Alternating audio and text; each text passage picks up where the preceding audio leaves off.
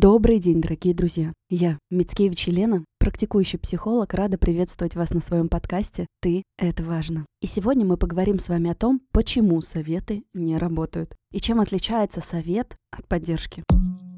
Ты – это важно, что у тебя внутри. Ты – это важно, собери, разбери. Ты – это важно, поверь.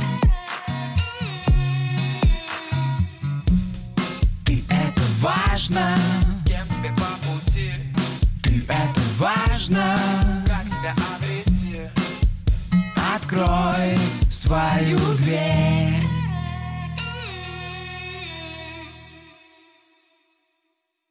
Наверняка каждый из вас слышал что-то подобное от близких. Просто мысли позитивно. Измени свое отношение к происходящему. Выйди, в конце концов, из зоны комфорта. Развивайся, расти. Соберись, что ты расклеился. Будь сильный и непременно справишься. В конце концов, подумай о тех, кому и еще хуже. Просто отпусти ситуацию.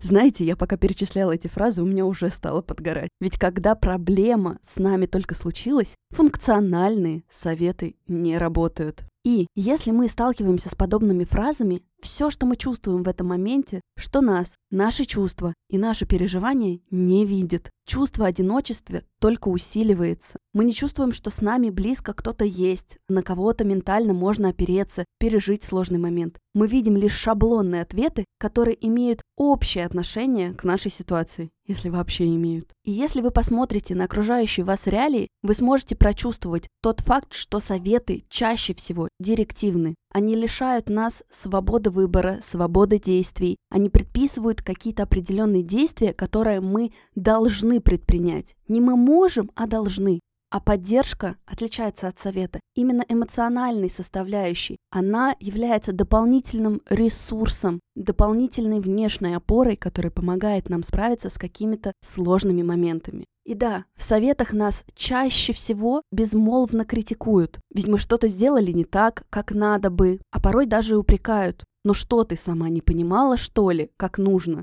И это все про игнорирование, обесценивание и подавление наших чувств и переживаний. А в первые моменты нам требуется именно эмоциональная поддержка и утешение. Как оно может выглядеть? Ну, во-первых, поддержка базово строится на гуманности, уважении, внимании и заботе. В ней есть аспект принятия человека со всем его естеством. А живые люди ошибаются, так бывает. В поддержке вы не встретите упрека. Поддержка, наоборот, помогает восстановиться и набраться сил, почувствовать себя видимым, сильным и значимым. Она наполняет нас силой и энергией. И вы, наверное, очень удивитесь, но поддержка невероятно проста. Чаще всего она выглядит в следующих искренних фразах. «Я вижу, что тебе сложно. Я вижу, как много усилий ты к этому приложил. Я вижу, что у тебя что-то не получается. Я здесь, я рядом с тобой, и я верю, что ты можешь это преодолеть. Если тебе нужна помощь, я готов откликнуться. Ты только скажи». В поддержке также можно дать видимости своим чувствам, например. Знаешь, я вижу, что тебе плохо, я чувствую растерянность. И я не знаю, как тебе помочь.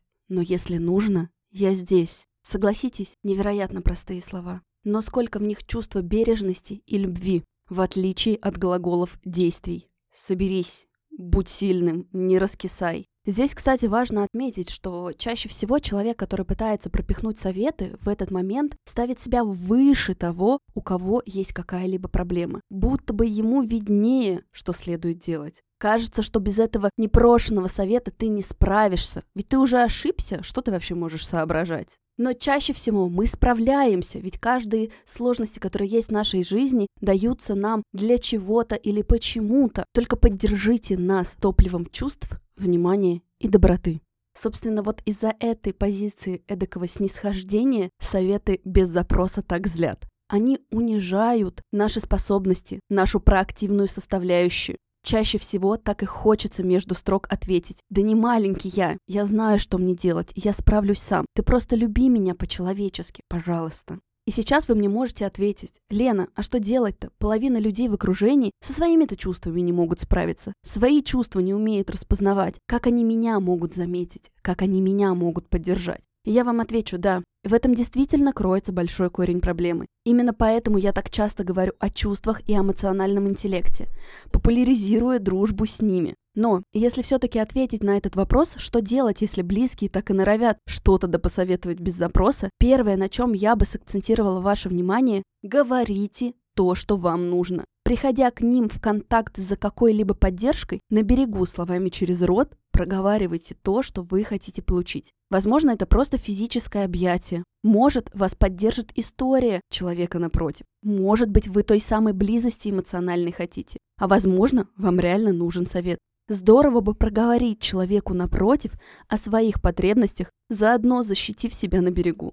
Это опять же может выглядеть элементарно просто. Например, знаешь, мне сейчас не нужны советы, я просто хочу сейчас эмоционального тепла. Ты можешь меня поддержать? Ты можешь меня послушать? Это не отменяет, что прошенные рекомендации нам нужны. В нашем текущем разговоре я лишь хочу вас предостеречь от советов, которые вам не нужны, которые еще больше травмируют, которые фактически являются формой эмоционального насилия над вами. Но если вы все-таки раз, два, три проговорили, что вам нужно эмоциональное тепло, что вы хотите, чтобы вас просто так в тихой гавани отогрели и поддержали, дали возможность восполнить ресурсы, а вас не слышат, пожалуйста, сделайте выводы. Значит, конкретно этот человек не умеет давать здоровую поддержку. Ищите альтернативные способы ее получить, потому что все мы нуждаемся в эмоциональной близости. Но не все люди умеют ее строить и в ней находиться. Не у всех людей внутренние травмы проработаны настолько, чтобы быть устойчивым и выдерживать чужие сложности. А если сейчас, слушая этот подкаст, вы были с собой достаточно честны и откровенны и увидели, что вы сами любитель подавать непрошенные советы, у меня для вас тоже есть полезная рекомендация. Если вы вдруг видите, что вашему близкому плохо, и так и подмывает ему что-то досказать, посоветовать, ведь так хочется, ведь с самого детства мы все с этим сталкивались, мы все к этому привыкли, вы можете точно так же, простыми словами через рот, выразить свое эмоциональное состояние. Знаешь, я за тебя очень переживаю. Я не знаю, нужна ли тебе сейчас моя рекомендация, мое внимание и моя поддержка. Но если что, дай знать, я здесь. Я готов откликнуться. Я с подобным сталкивался. Мне есть что тебе сказать, если тебе это нужно. Мне не все равно на твое состояние. Или, дорогой друг, а тебе вообще нужна помощь? Ты как? Или, а сейчас ты в чем-то нуждаешься? Если да, то что это? Могу я тебе это дать? Или самый простой вопрос, но который помогает человеку напротив услышать себя. Как я могу тебя поддержать? Поверьте, эти простые фразы человеку в 1000 раз дадут больше тепла, чем непрошенные советы. Пожалуйста, будьте бережны к своим и к чужим границам. Учитесь чувствовать эту тонкую грань. Ведь не бывает универсальных советов и рекомендаций. Зато бывают ваши чувства в моменте, которые в конечном счете и приводят к удовлетворению потребностей. Разрешите чувствовать и себе, и людям вокруг. Учитесь выдерживать разные эмоциональные состояния близких. Без этого крепкие отношения и надежную связь, которые пройдут через любые трудности, построить не получится. Меняя привычку давать советы, оценивать или обесценивать чужие действия и эмоциональное состояние на навык эмоциональной поддержки, мы даем своим отношениям шанс играть в долгую. Да, ведь пройти длинную дорогу с разными испытаниями можно только в близости друг с другом, в которой можно спрятаться в случае чего. А жизнь наша многогранная, разное случается. Да, нас этому не учили. Да, фактически позитивных примеров сейчас единицы. Но это не значит, что мы не можем по-другому, с новым качеством отношений. Но для этого важно научиться бережно относиться к себе и помнить: вы – это важно.